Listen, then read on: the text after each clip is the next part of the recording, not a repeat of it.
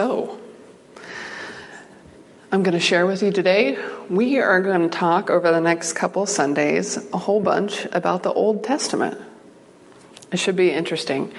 Um, I have been taking a class, just it's just called Intro to the Hebrew Bible, and it's all about the Old Testament. And I wanted to share with you from that. So, right from the get go, I'll just let you know that um, everything I share with you today and next Sunday it wasn't like some big revelation I got. It's from my class. Most of the material is. So when you see the tables and the quotes, they all came from my class, which was done by the people at the Bible Project, and more specifically, Dr. Tim Mackie, who's a seminary professor and a teaching pastor in Oregon.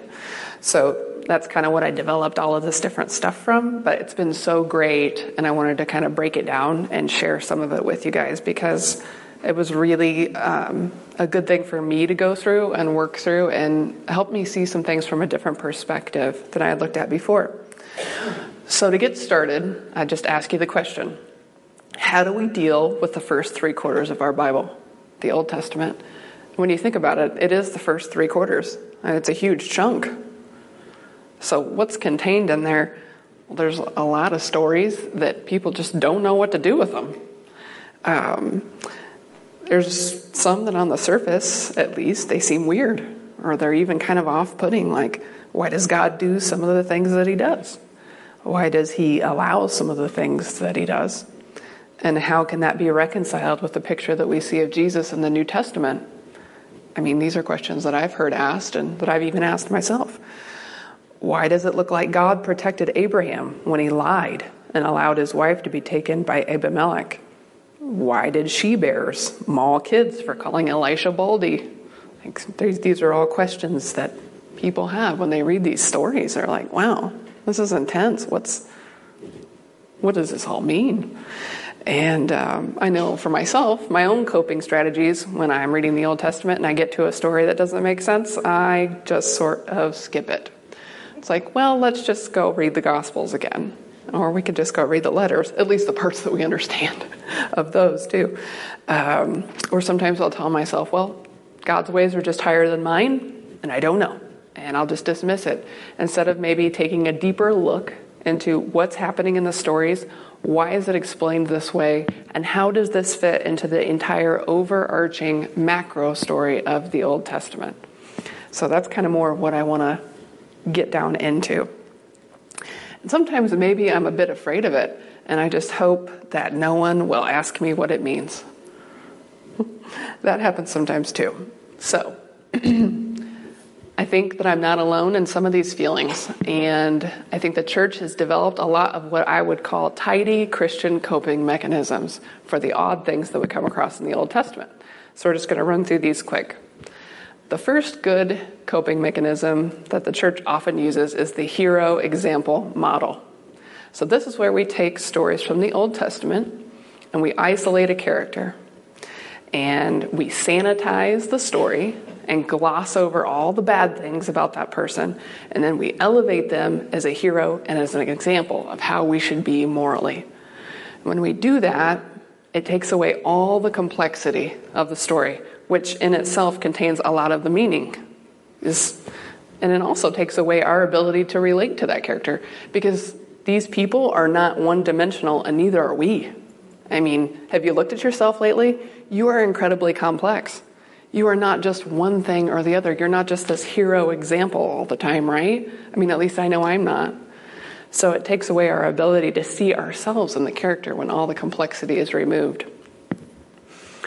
And then the next step, the next tidy coping mechanism would be the theology answer book. And this is where you just use the Old Testament like a reference book. You just pick a topical thing, you go and look for it, you find your proof text, and you're done. And this works great until you find someone, a brother or sister, who has a different interpretation of that exact thing. And one good example of this is. Uh, so you want to hear women preach in church? Deborah, boom, done. You know, like, obviously, I don't disagree with your premise because here I am, but I don't think that settles it. I don't think you could just take that and use that as your proof text and just move on. And then the last one is the inspirational model. And this is where we just pick one liners that sound nice, like, I know the plans I have for you, or I can do all things through Christ. These are legitimate. Like, this is real stuff. But do you ever get to a point where you feel like you've heard that applied in so many different ways that you're just like, what does this even mean anymore? Like, what was the context of this? What was happening when this was being said? Who does this even apply to? And it just, sometimes it just becomes like a trope that you've heard so much that you just want to go back and see what is the actual meaning of this? What is behind this? And I think those are good things to do. And I think all of these different coping strategies are honest because we know that this stuff is important. We know we're not just going to throw it out.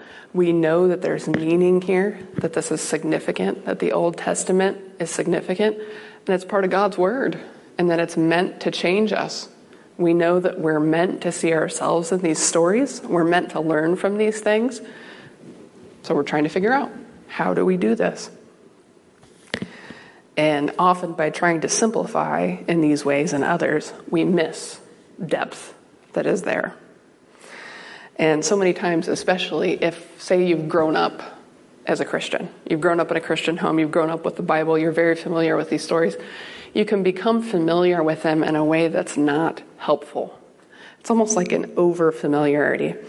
And when we figure out that that's the way that we've familiarized ourselves with the Bibles, we the Bible, we kind of have to take a step back.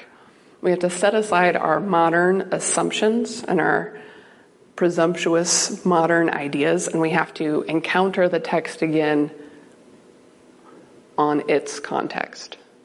We have to look and see what are the biblical authors trying to say to us. We have to re-encounter it so, with that in mind, let's look at some clues as to how Jesus and the apostles viewed their Old Testament.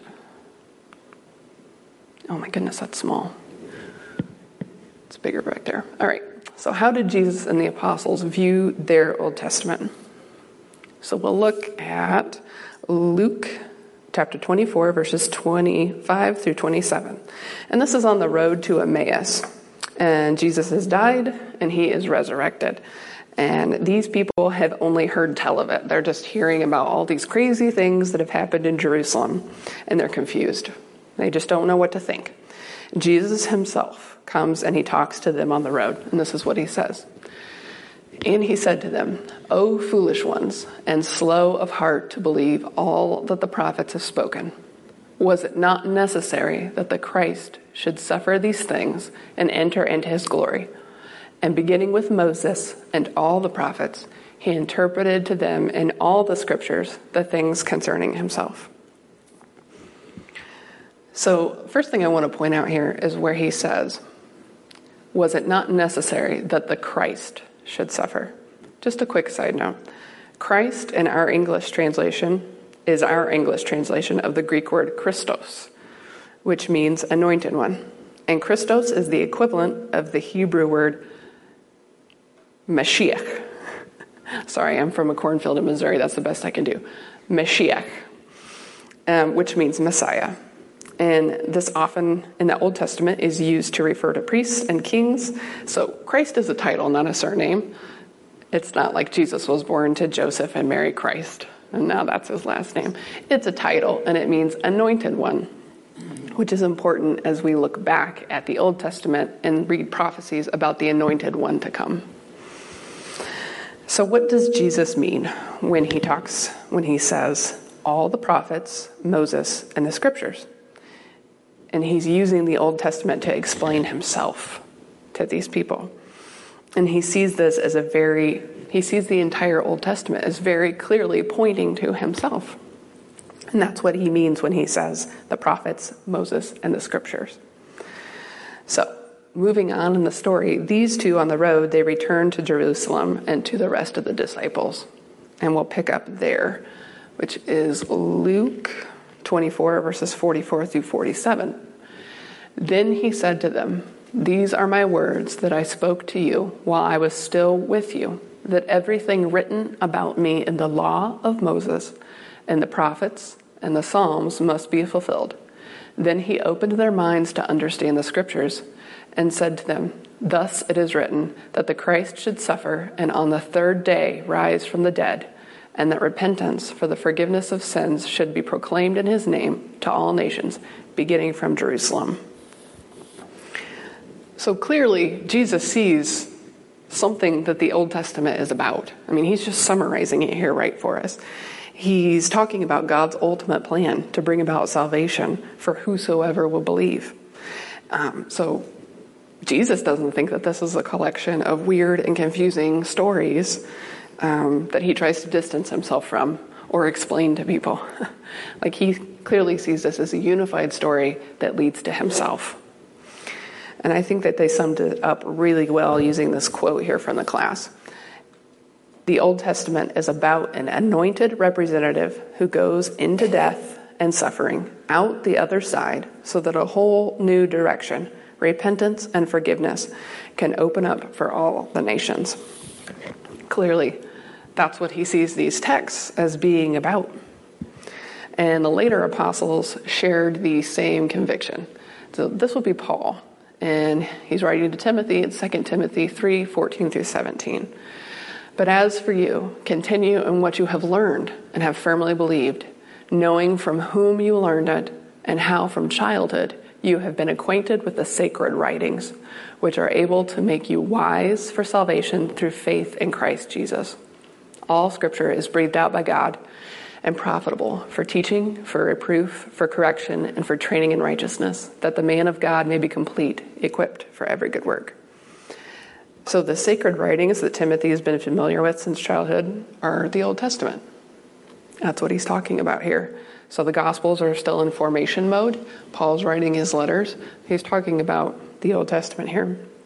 And I find this interesting because he's referring to the entire Old Testament as wisdom literature, which are able to make you wise for salvation through faith in Jesus Christ. And we tend to think of the wisdom literature as just the Proverbs, Ecclesiastes, stuff like that.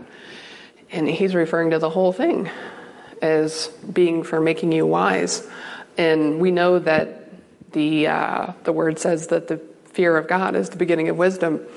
And I find that particularly interesting because clearly the Old Testament is pointing us to the fact that we need rescue. We need rescue from the just wrath of God. And it's telling us that we have to look outside of ourselves for that rescue. It's telling us that we have to look for the anointed one to come. And that anointed one to come is Jesus. So, this is the wisdom that leads us to salvation through Jesus Christ.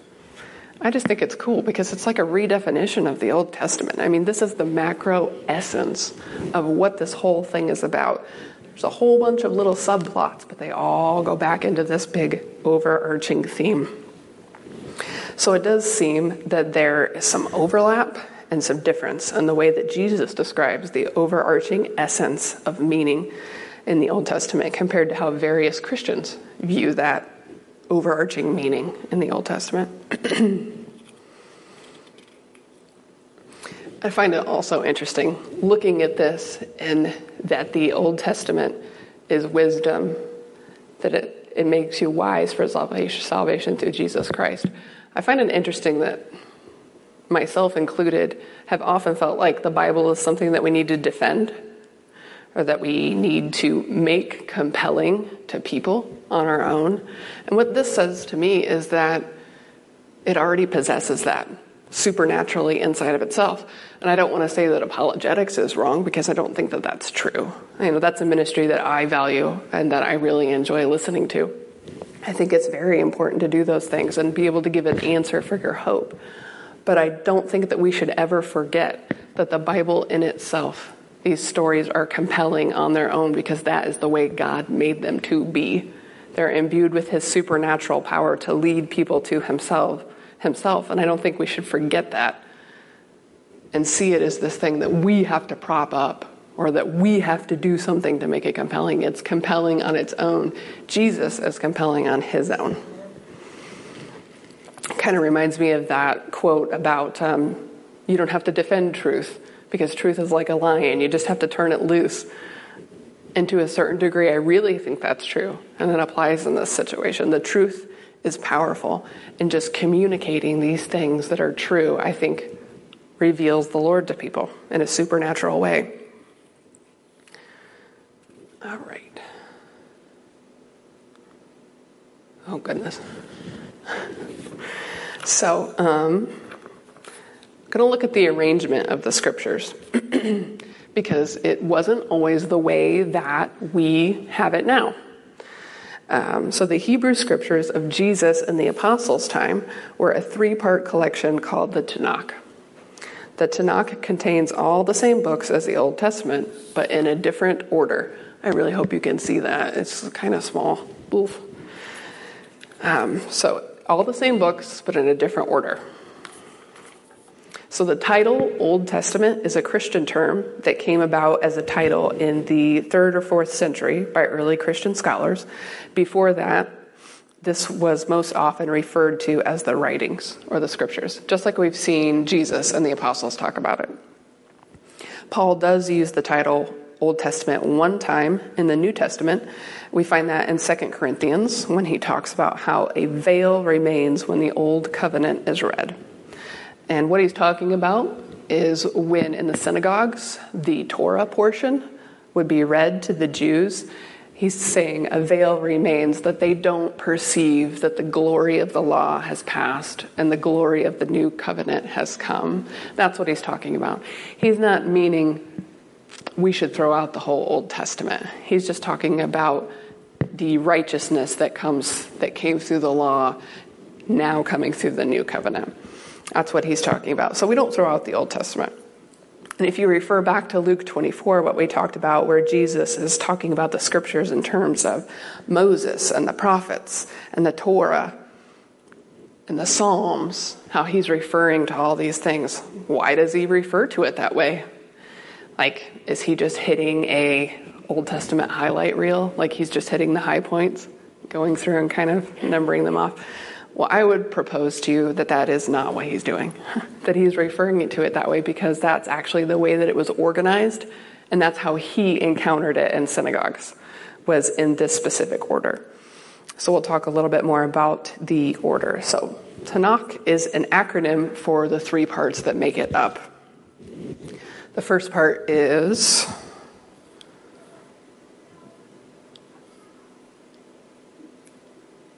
trying to find the red button. Which button is that? The laser button. You don't know? So the first part is Torah, which means law.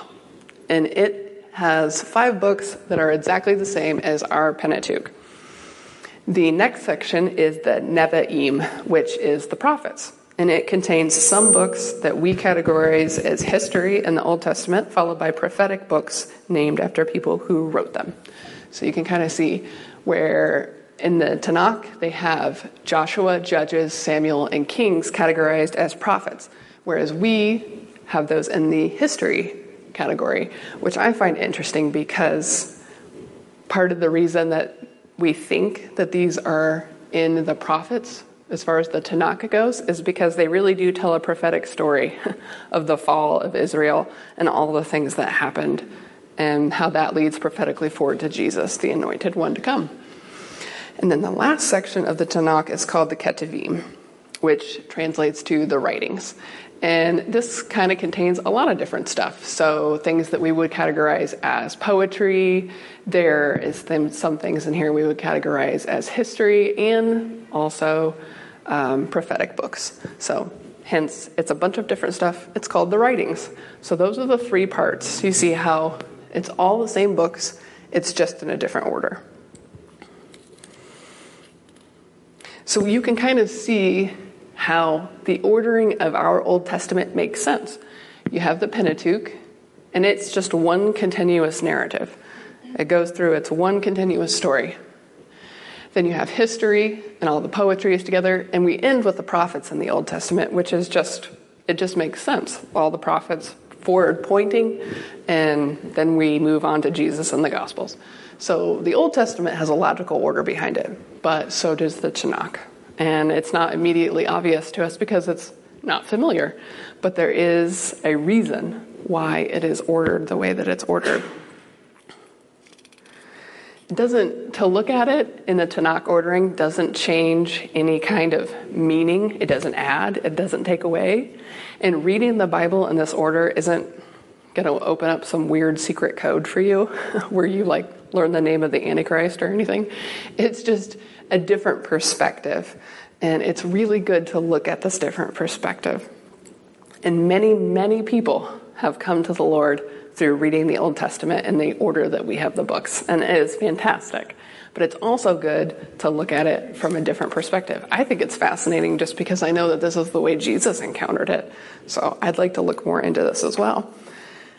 One thing I think it really does do for us, and I found this so valuable and so cool, is it defamiliarizes us with something we've become very, very familiar with, our Old Testament it forces you to look from a different perspective. And when you do that, when you read it in this way, you're going to notice things that you didn't notice before because it's just defamiliarizing you with it and forcing you to re encounter it. And I think that that's a valuable thing to do. So let's take a look a little bit at how this works. Hmm.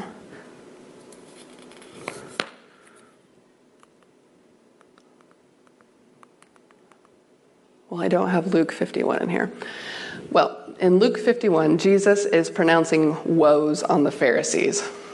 And he is talking about all the blood of the prophets coming down on their heads, all of the blood of the prophets that has been shed from Abel all the way to Zechariah, who perished between the altar and the sanctuary.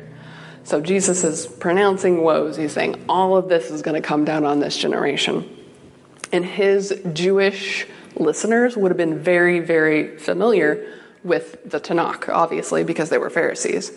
So when Jesus says, all the blood of the prophets is going to come down on this generation, from righteous Abel all the way to Zechariah, he's talking about all of the prophets. And this is how you know that.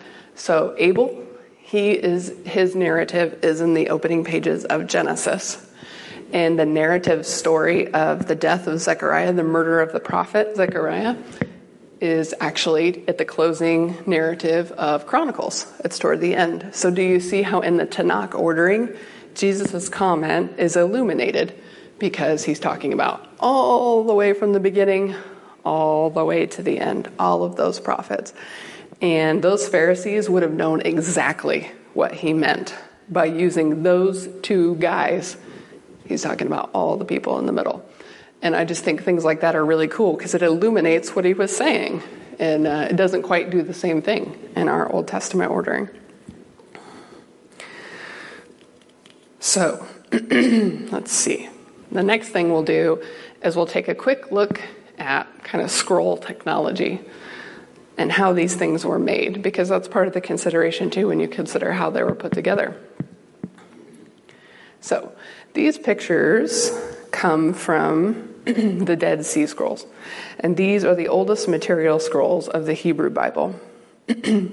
so, to explain the history on these a little bit, there was a split in the Jewish priesthood pre Jesus, and these scrolls were carried away from Jerusalem by the ones that left. And so Rome comes in 70, well, they've always been there, but the Romans in 70 AD destroy the temple. And after they do that, they go 20 miles away and they destroy this community of Jews as well. And so the assumption goes that these people knew that the Romans were coming, so they took these scrolls and they put them in jars and they hid them in caves. And that's where they stayed until, let's see, they were found by shepherds in the late 1940s. And now we have them and like I said, they're the oldest material scrolls of the Hebrew Bible, the Old Testament. And this is from a really cool website if you want to go check it out. It's called the Digital Dead Sea Scrolls.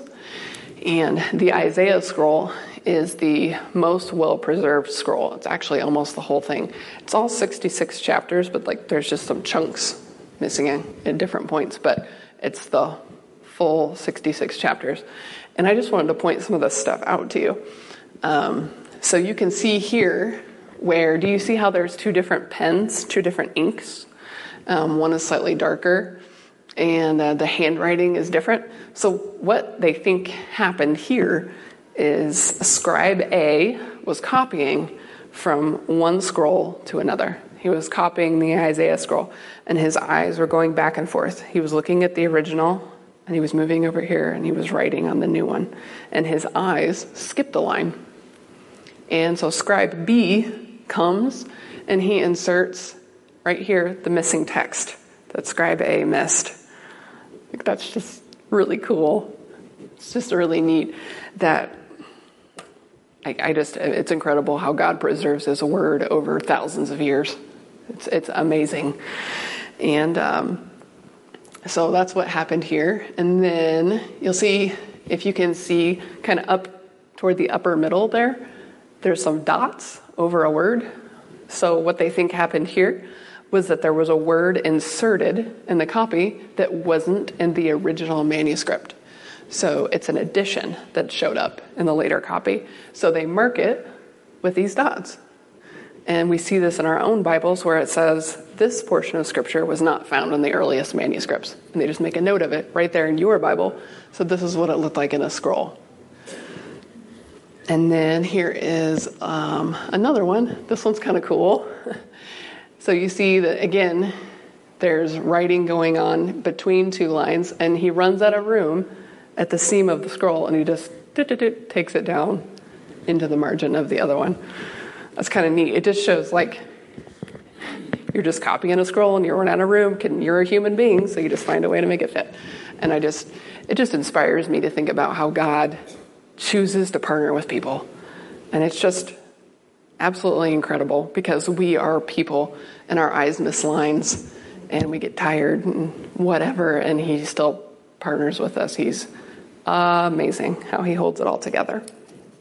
So, I just kind of wanted to show you how scrolls kind of work and how they were put together. So, if you're going to assemble scrolls like this into a logical collection, the beginnings and the ends of the scrolls are a good place to look for organizational cues, hyperlinks, and connections to other scrolls.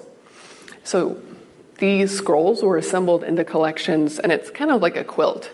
Each one is independent and then they're all put together to make an overall picture.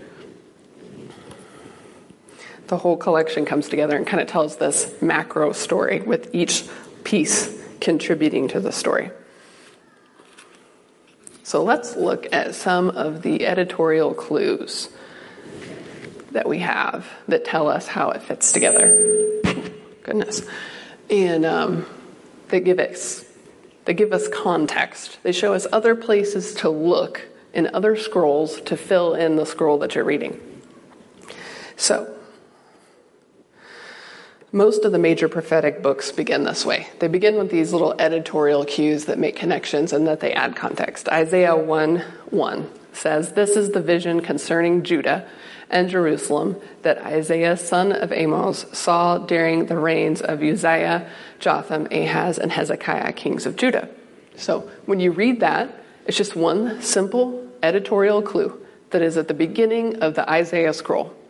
And if you're a Hebrew, this is going to be a huge mental upload for you. They're telling you who this person is, who was king during that time, and these if you know that history you're going to have this huge mental upload of all of this information. And to get context on more context on isaiah you would refer back to second kings and second chronicles there. And if you go and study that and then you study isaiah you're just going to have that much more context. And it's just really cool how all of that works together how the Bible provides context for itself. And a lot of times we can look outside and research cultures and different time periods and things that were happening in history around biblical times. But it's also pretty incredible how much context the Bible provides for itself. And the Bible should always be our first source when we're looking for context on something. We can often find a lot of it other places in the Word. Like if you're reading through Psalms and you want to understand more about that, well, you can also look at the history of David and find out where did these things correspond and that can be really fascinating really fascinating and be a huge study payoff for you if you want to go down that route so like i said this happens a lot um, in the major prophets. We see it with Jeremiah chapter 1, verses 1 through 2, which say, These are the words of Jeremiah, son of Hilkiah, one of the priests in Anathoth in the territory of Benjamin. The word of the Lord came to Jeremiah in the 13th year of the reign of Josiah, son of Amon, king of Judah. And through the days of Jehoiakim, son of Josiah, king of Judah, until the fifth month of the eleventh year of Zedekiah, son of Josiah, king of Judah, when the people of Jerusalem went into exile. That is a huge amount of context at the beginning of that. And if you think about that in terms of scrolls, if you think about that in terms of separate documents, so this is just its own scroll, and it says this at the beginning of it. So now you can go find these other scrolls and begin to see the connections between the different writings, which is incredible because God orchestrated all of that. He worked through the inspiration of the Holy Spirit and people to write all of these things. And the way that they're interwoven into each other is really quite beautiful. So that context refers us back to Second Kings and Second Chronicles again. And then you'll see the same sort of editorial clue, really simple, here at the beginning of Song of Songs, uh, chapter 1, verse 1. it just says, the Song of Songs, which is Solomon's. so as you read that, you'll think, okay, maybe I should go read about Solomon to understand more context around what is being said here. So, those are just some really basic, simple editorial cues that are given at the beginning of scrolls that show us what else we can look at. And I just, it's amazing to think about Hebrew people in ancient times being a predominantly oral culture, and they memorized many, many, many things. It wasn't like us where we just have a Bible in our home. They memorized these things. And reading something like that, they have this big mental upload of all of this context that builds out this really big picture that's happening at the beginning of each of these books. I just think that's really neat. I would like to think more like that. I would like to have more biblical knowledge where when I read that, I know, oh, okay, this is the person that was king. He was a bad king or he was a good king. And all of these things factor in. I just think that's really cool. All right. so, finishing up. While we don't live in this culture, you know, we have like TVs and codex Bibles, you know, that are bound together and nice and orderly, we can still develop these skills. We can develop these kinds of study skills that help us understand the depth of meaning and all of the de- deep context that's there. We can work at that to bring it along. That's kind of what I want to do next week is show you more connections, more of how the ordering of the Tanakh is connected, and um, just how cool it is. So here's the last thing I want to take a look at today. this is from Luke chapter 2, 25 through 32. So there were so many Jews on the scene that were expecting the Messiah to return and liberate Israel from Roman rule. They were expecting a king to come and physically take over, kind of like what they had experienced before. They wanted a king, and they looked for that physical king, and it was to their downfall a lot. And we see in the Gospels over and over and over again how Jewish leaders, Jewish people rejected Jesus. They rejected him over and over, and eventually they were responsible for his death. They had him killed. And, but there were people, there were Jewish people on the scene who got it. And to look at them is really cool. And this is one of them. Um, this is Simeon. Now, there was a man in Jerusalem named Simeon who was righteous and devout. He was waiting for the consolation of Israel, and the Holy Spirit was upon him. The Holy Spirit had revealed to him that he would not see death before he had seen the Lord's Christ.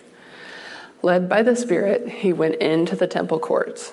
And when the parents brought in the child Jesus to do for him what was customary under the law, Simeon took him in his arms and blessed God, saying, Sovereign Lord, as you have promised, you now dismiss your servant in peace. For my eyes have seen your salvation, which you have prepared in the sight of all people, a light for revelation to the Gentiles and for glory to your people Israel. so Simeon was one of the ones that got it.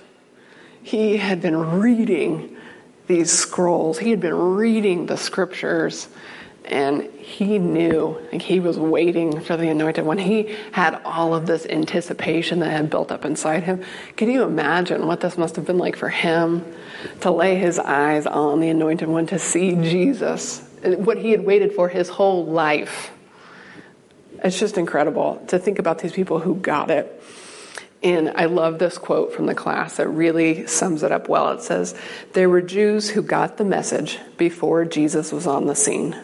For them, seeing Jesus was like watching a silhouette get filled in by the face of Jesus of Nazareth, but the silhouette they got from the Hebrew Bible.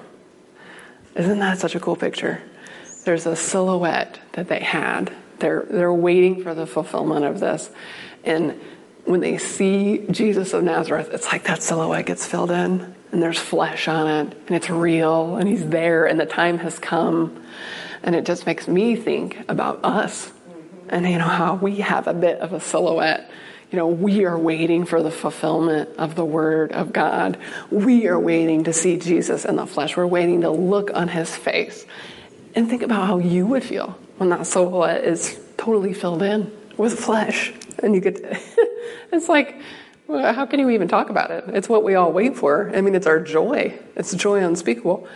And I want to read my Old Testament like Simeon read his. You know, I, I want to understand it the way he understood it. And that's kind of what inspired me to keep going because it took me forever to get to this class. and uh, but that story just really stuck with me, and I think there's so much value in that, even for us as Christians, as just reading it from his perspective and understanding it just the way that he saw it from his context is so valuable. So, considering that, there's good reason to learn more about it there's good reason to learn more about how Simeon read his Old Testament. So that is where we'll stop for today, and next week we'll get more into that. Lord, I just want to thank you so much for your word to us, for your word for us, Lord. It is incredible. I am amazed at how you partner with people, about how you work through people via your Holy Spirit to write your word, to preserve your word, it's, it's incredible, Lord. You are so powerful. You are so big. You are so good. Lord, we just, we love you. I just marvel at how your word and your spirit work together. It is incredible. It is not lacking in any way. What you have done is just so marvelous. God, may we just never hold it in contempt. May we always take it seriously. It is, it's sacred, it is so important. We love your word, Lord. And I, I pray that you would open it up to everyone who wants to seek you through your word, Lord, that you would just bring them revelation that would knock their socks off, Lord, that would change them from the inside out, that would change their hearts, Lord that they wouldn't just see it as some chore or something that they just need to do every day. Oh, I read my word, now I got to check it off. But that it would just come alive to them, Lord, because it is living. So, Lord, I pray that you'd help us to clear out the distractions and help us to focus and just take it in. Thank you for it, Lord. In Jesus' name, amen.